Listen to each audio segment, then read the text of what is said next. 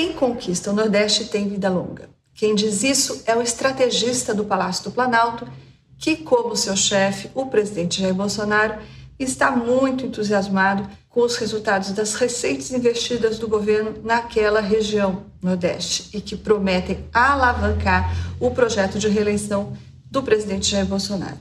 A conta do Palácio hoje é: Bolsonaro tem garantidos 30% dos votos. Aquele núcleo duro do bolsonarismo que fecha com o presidente, não importa se ele abandona a bandeira da Lava Jato, se ele abraça o Centrão, nada disso. Se Jair Bolsonaro conseguir manter esses 30% e dividir os votos do Nordeste com o candidato da oposição, ele estará reeleito. Essa é a conta.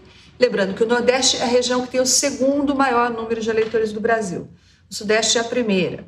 E até agora, o Nordeste era um reduto do PT. Mas não foi sempre assim. Lembrando que até 2002, a maior parte do eleitorado da região Nordeste tendia a votar no candidato não petista, ou seja, nos tucanos, e tinha resistência ao PT em geral e ao Lula em particular. O PT se saía melhor entre a classe média do Sudeste, tanto assim que na primeira vitória do Lula, em 2002, 47% dos votos que ele recebeu, quase a metade, vieram do Sudeste. Então, Bolsonaro agora quer fazer a mesma mágica, conquistar o Nordeste.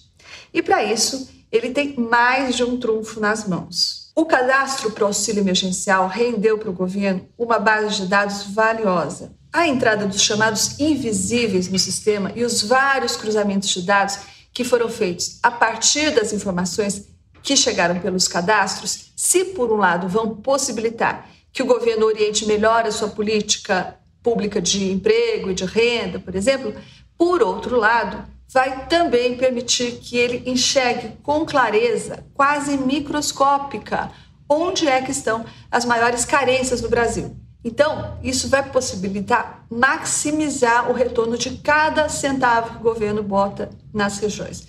Eu estou falando do ponto de vista político eleitoral. Se o governo injeta recursos em uma micro-região do semiárido, por exemplo, com enormes carências, ele vai ter muito mais retorno do que se despejar a mesma quantia numa área em que o dinheiro não faria tanta diferença, uma área mais desenvolvida, ou seja, o dinheiro não apareceria tanto. Em outras palavras, o cadastro é um ativo valioso para conquistar votos. E tem, claro, a continuidade do auxílio emergencial, o Renda Brasil, que está em gestação aí pelo Paulo Guedes. O ministro da Economia já topou o escambo, ele vai acontecer em troca da aprovação da CPMF e o Congresso dificilmente vai se negar a votar a favor de um complemento de renda nesse momento. Conclusão: o PT conquistou o Nordeste e ficou 16 anos no poder. Se o presidente Jair Bolsonaro garantir o Renda Brasil, é, como diz o estrategista do Palácio do Planalto, é prego batido e ponta virada.